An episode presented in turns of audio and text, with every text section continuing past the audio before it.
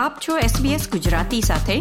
વિવિધ વિષય પર રસપ્રદ માહિતી મેળવો sbs.com.au/gujarati પર. મિત્રો, આપણે ગુજરાતીઓ તો સ્વાદના શોખીન. અમારી ઓફિસમાં પણ ઓલવેઝ એવું કહે કે ગુજરાતીઓનું ફૂડ બહુ સરસ હોય છે. મિત્રો, એટલે જ તો સ્વાદપ્રિય ગુજરાતીઓનું ભોજન ઓસ્ટ્રેલિયામાં પણ એટલું જ પ્રખ્યાત છે. ઓસ્ટ્રેલિયાના એક્સ પ્રાઇમ મિનિસ્ટર સ્કોટ મોરિસને તો આપણી સૌની ફેવરિટ ખીચડી બનાવીને ભારતના વડાપ્રધાન નરેન્દ્ર મોદીને યાદ કર્યા હતા. સાચું ને? વેલ દિવાળીના દિવસો ચાલી રહ્યા છે. ત્યારે આવો, આપણે પણ આપણા જૂના દિવસો યાદ કરીએ. મિત્રો, તમે સિડનીમાં વસતા હો અને તમને દિવાળીના ફરસાણ, જેમ કે મઠિયા, ચોળાફળી, ઘૂઘરા, શક્કરપારા, આ બધું તમને એક ફૂડ ટ્રકમાં મળી જાય તો નવાઈ લાગે ને? આપણે ઓર્ડર આપીને કે દુકાનમાંથી તો આપણે ઘણી બધી વાર આ બધી વસ્તુઓ લાવીને આરોગતા હોઈએ છીએ અને ઘરે આવીને બનાવતા પણ હોઈએ છીએ. પરંતુ બધાને ખૂબ દિલથી જમાડનાર યામિનીબેન ઠાકરની આ વાત છે. યામિનીબેન ઠાકરના ફૂડ ટ્રક પર તમે મઠિયા, ચોળાફળી અને ફરસી પૂરી શક્કરપારા એ બધું ત્યાં બેસીને પણ તમે જમી શકો છો. આ તેમના ફૂડ ટ્રકની ખાસિયત છે. આજે આપણે તેમને મળવાના છીએ. યામિનીબેનની સ્ટોરી ખૂબ જ જોરદાર છે. તેઓ સ્ટુડન્ટ વિઝા પર અહીં આવ્યા અને ખૂબ સ્ટ્રગલ કરી. ત્યારબાદ તેઓએ પોતાનો અહીં વ્યવસાય ચાલુ કર્યો. યામિનીબેન આપનું સ્વાગત છે એસબીએસ ગુજરાતી પર. Thank you મીરાનીબેન. યામિનીબેન આપ કઈ સાલમાં ઓસ્ટ્રેલિયા આવ્યા હતા અને આપ જ્યારે આવ્યા ત્યારે આપની પરિસ્થિતિ કેવી હતી? હું અહીંયા નાઇન્ટીન નાઇન્ટી નાઇનમાં આવી હતી. મારા એક વર્ષ પહેલા મારો ભાઈ આવ્યો હતો એટલે મારા માટે થોડુંક સાનુકૂળતા હતી કે મારો સપોર્ટ હતો મારો ભાઈ બિરેન. અને પછી અમને થોડુંક બે ભાઈ બહેન અમે એકલા જ રહેતા હતા એટલે બંને જણા સ્ટ્રગલ કરતા હતા. અમે કોઈની જોડે શેરિંગમાં નતા રહેતા. રાઈટ પણ સ્ટુડન્ટ વિઝામાંથી ધીમે ધીમે પીઆર થયું બાય ટુ થાઉઝન્ડ ટુ અને એ વખતે અમે આઈટીના માર્કેટમાં હતા. મેં આઈટીમાં પણ જોબ કરી અને પછી ધીમે ધીમે ઇન્ડસ્ટ્રી ચેન્જ થતી રહી અને ફાઇનલી ફૂડ ઇન્ડસ્ટ્રીમાં આવી ગઈ. એટલે એ આઈટી અને ફૂડ ઇન્ડસ્ટ્રી બંને એકદમ અલગ છે. એ વિચાર તમને ક્યાંથી આવ્યો? એકચ્યુઅલી કેવું હતું કે મેં ગ્રેજ્યુએશન આઈટીમાં કર્યું. ઇન્ડિયામાં પણ હું આઈટી જ જોબ કરતી હતી. પણ ફૂડ મારો શોખ હતો. મારી હોબી હતી. મને કુકિંગનો બહુ જ શોખ નાનપણથી જ બહુ શોખ. વાહ. એટલે કઈ નું કઈ ટ્રાયલ એરર કર્યા કરું. ઘરમાં પણ ફેમિલીમાં પણ બધાને મારું ફૂડ બહુ ભાવતું હતું. એ વખતે હું ક્યુબી ઇન્સ્યોરન્સમાં ફૂલ ટાઈમ જોબ કરતી હતી. આ મેં સ્ટાર્ટ કર્યું ટુ થાઉઝન્ડ ટ્વેલ્વમાં ત્યારે હું જોબ કરતી હતી. તો સાઈડમાં ને સાઈડમાં એવું થયું કે કંઈક બીજું એક્સ્ટ્રા કરવું જોઈએ. હવે મારી ડોટર પણ મોટી થાય છે. એના પણ એક્સપેન્સીસ વધે છે. તો અમે, મેં મારા હસબન્ડે સાઈડમાં સ્ટાર્ટ કર્યું. ઘરેથી વીકેન્ડમાં કેટરિંગ કરવાનું. પ્લસ અમે બધું ખમણ, દાબેલી, વડાપાઉં સેન્ડવીચ ઢોકળા આવી બધી આપણી ગુજરાતી ફૂડ આઇટમ્સ બધી ગ્રોસરી શોપમાં ને એમાં ડિલિવરી સ્ટાર્ટ કરી. અને ધીમે ધીમે કામ વધતું ગયું. પછી ફૂડ ટ્રક પણ હજુ અમને બનાવે ત્રણ વર્ષ જ થયા. એ પહેલા અમે બીજો નાનો કેટરિંગ બિઝનેસ ક્યાંક કમર્શિયલ કિચન લઈને સ્ટાર્ટ કરી દીધો તમે પાંચ દિવસ ફૂલ ટાઈમ જોબ કરતા હો બે દિવસ તમે આ રીતે ફૂડ માટે સાઈડ ઉપર રાખ્યા હોય. અને પછી તમારું ફૂડ તમને કોઈ કે પાછું આપ્યું હોય અને તમે ડિસઅપોઇન્ટ થયો હોય તો તમે ત્યારે કેવી રીતે તમે બહાર આવ્યા હોય? હા થાય જ. કોઈ પણ બિઝનેસ કે કશું બી કરીએ તો કોઈ એક સ્ટેજે થોડું ઘણું ડિસઅપોઇન્ટમેન્ટ આવે. બટ આઈ વોઝ ઓલવેઝ કે હું ઓલવેઝ એક પોઝિટિવ લેતી હતી. શીખવાનું કે આપણે ક્યાંક મિસ્ટેક છે ત્યારે સામેવાળાએ આપણને કમ્પ્લેન કરી છે. રાઈટ એટલે કોઈ દિવસ નિરાશ થયા વગર હું ઓલવેઝ પોઝિટિવ રહી છું. અને ઓલવેઝ ફીડબેક માટે આગળ વધુ કે જે ફીડબેક આવ્યો છે એમાં આપણે આગળ ને આગળ કેવી રીતના ઇમ્પ્રુવમેન્ટ કરીએ કે આપણા કસ્ટમર આપણાથી ઓલવેઝ ખુશ રહે? આપની પાસે પૂરી બનાવવાનું મશીન રોટલી બનાવવાનું મશીન તમે મશીનો પણ ઇમ્પોર્ટ કર્યા છે. તો આ બધું કેવી રીતે આગળ વધ્યું પછી? કે સૌથી પહેલું મશીન ને ફાફડા બનાવ.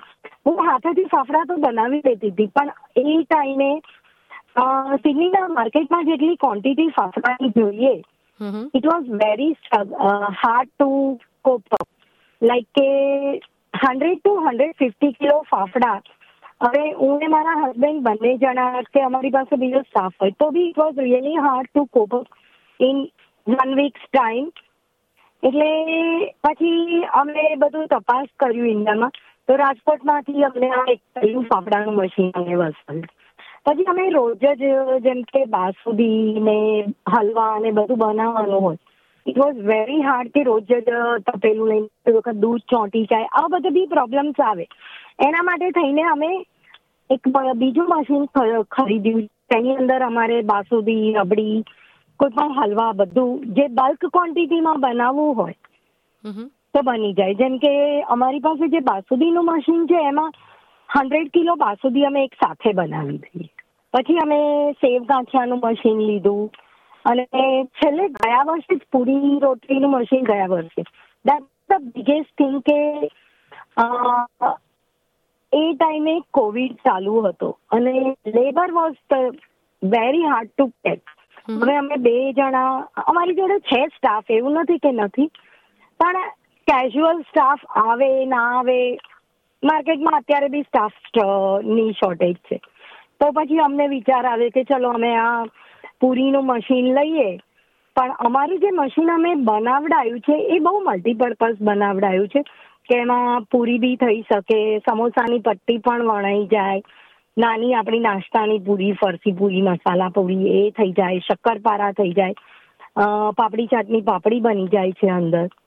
એટલે અમારે ખાલી ડાઈસ ચેન્જ કરવાની રોલર્સ છે સાતથી આઠ મારી પાસે અલગ અલગ સાઈઝના અને હમણાં પણ અમે બીજા રોલર્સ ઓર્ડર કર્યા છે. તો દિવાળી પહેલા આવી જશે. તો એ રોલર્સથી કેવું કે અલગ અલગ સાઈઝનું બધું બની જાય છે. વાહ. અને તમારા કસ્ટમર પણ એવા હોય છે ને કે જે લોકો તમારા કસ્ટમર કેવા હોય છે? કે જે સ્ટુડન્ટ્સ આવ્યા હોય તે લોકો તમારી પાસેથી ટિફિન લઈ જાય અને પછી એમના ઘરે ખાતા હોય કે પછી ફૂડ ટ્રક ઉપર આવે. કે મલ્ટિપલ કસ્ટમર હોય છે તમારા? હા, બહુ કસ્ટમર બધી જાતના છે મારી પાસે. સ્ટુડન્ટ ગ્રુપ છે જે લોકો મોસ્ટલી ટિફિન્સ લઈ જાય છે.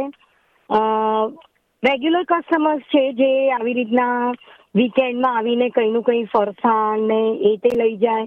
અમે ફૂડ ટ્રક જ્યાં ઊભી રાખીએ ત્યાં પણ ઘણા બધા રેગ્યુલર કસ્ટમર છે કે જે લોકો આવી જ જાય. અમે એડવર્ટાઇઝ કર્યું કે અમે ફૂડ ટ્રક લઈને જેમ કે ઇલારા છે તો ત્યાંના લોકલ પબ્લિક બધી આવી જ જાય કે ના, આજે ચલો સરસ ગરમા ગરમ કંઈક ઊભા ઊભા ખાઈએ. અને એમાં એમને કેમ કે ઇન્ડિયામાં જે આપણી લોરી પર ઊભા રહીને ખાવાની જે ફીલ હોય ને એટલે જે ગુજ્જુ કલ્ચર જે છે એ તમારા ટ્રક થકી મળતું હોય છે.